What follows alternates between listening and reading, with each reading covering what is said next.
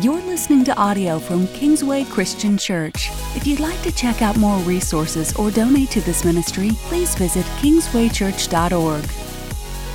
Hey, everybody, welcome to A Step Further. This is our weekly podcast from Kingsway Christian Church where we take what we talked about on Sunday just one step further. My name is Matt Nickerson, and I am the host for today's podcast, and it's a joy and a pleasure for, to be here with you today doing this. So, Sunday, we talked about this idea of worship fully. That at Christmas, it's so easy to get lost in the Christmas hubbub. In fact, today, before this podcast, I went to lunch and it took me over an hour to get from the church in Avon to Chick fil A in Avon and back. That's a trip that normally I can make in roughly 20 to 22 minutes.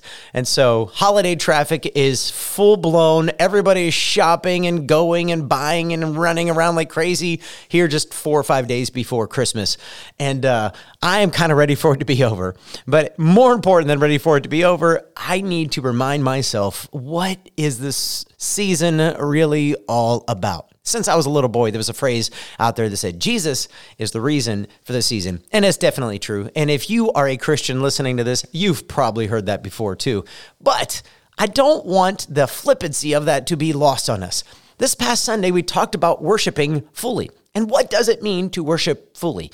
Maybe the better way to ask this question is um, what would make you actually stop what you're doing and stand in awe of God and worship Him fully.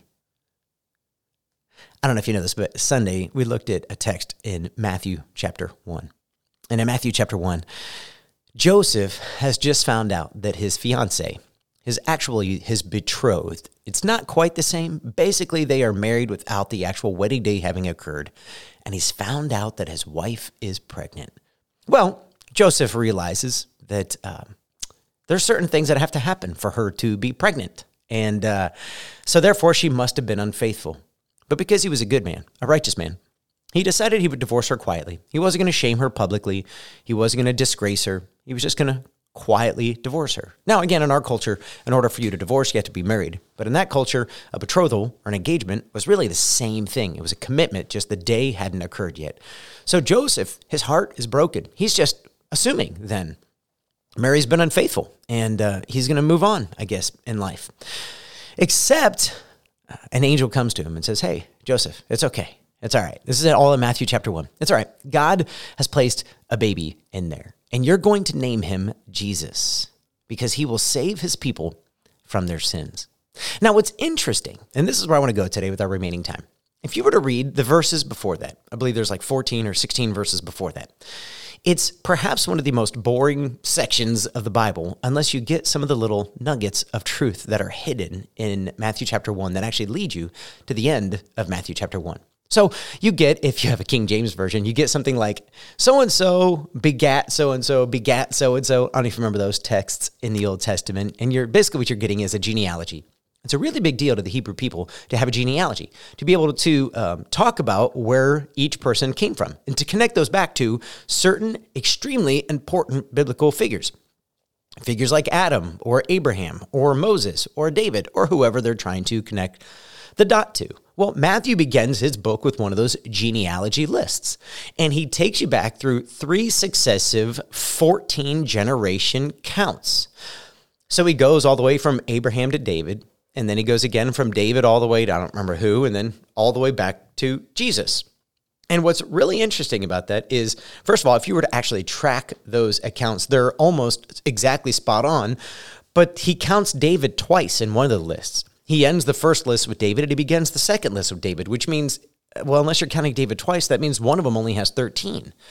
And in another situation, he actually leaves one of the kings out, and it's possible he left him out because he was a puppet king appointed by Egypt and not considered respected by the Hebrew scholars or by Matthew as a rightful king over Israel. Maybe.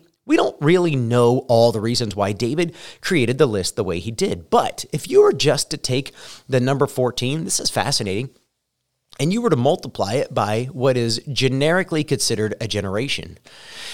That number is around 35 throughout Hebrew history. Uh, some say 40, but if you do 35, it's interesting because you come up with uh, 490. Now, the reason that's interesting, and, and this may be boring for you today if you're not into this kind of thing, But 490 is a really important biblical number. Why is that? Well, you may remember at one point, um, Peter is talking to Jesus, and Jesus is talking about just the hardships of life and divorce and marriage and all kinds of things like that. And Peter asks him this question. He's like, Well, how many times should we forgive somebody? And, and he says, What about seven times? And Jesus says, Not seven times. I tell you, 70 times seven times. What's 70 times seven again? I'm trying to remember. Oh, yeah, it was 490. And if you were to go back to the Old Testament to the book of Daniel, uh, Daniel is one day praying and fasting and he's seeking the Lord's face. And an angel shows up, and uh, the angel says, Oh, you know, highly esteemed one, uh, God's been hearing your prayers. And um, then he gives him a prophecy, and he says, They're going to be uh, seven sevens and 62 sevens and one more seven decreed for you and your people. And you're like, what is all of this math? I don't understand math. There's no math in Bible college. I joke all the time.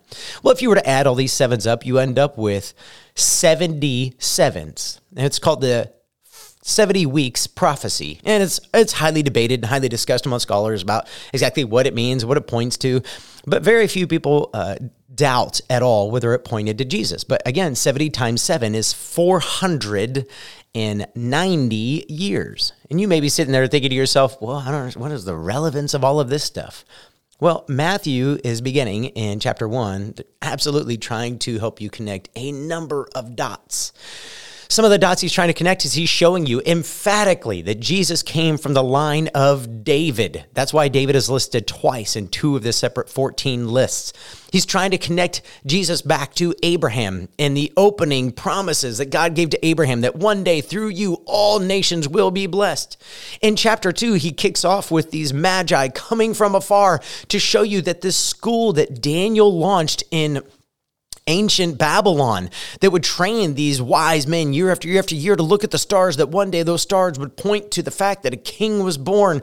Matthew is connecting so many dots for you, and he's leveraging the number 490 and then the name of Jesus, that Jesus saves his people from their sins, so that you would know that when this Jesus arrives, prophecy after prophecy, star after star, point after point is coming fulfilled in this man in this moment right here. It's the prophecies told to Daniel, it's the prophecies told to Abraham, it's the prophecies told to David. What is fascinating is the prophecies about Jesus are what sets him apart from every other religious figure in the world. You know, if you were to take, there are hundreds, people disagree about exactly how many prophecies have yet come true in Jesus. It's fine.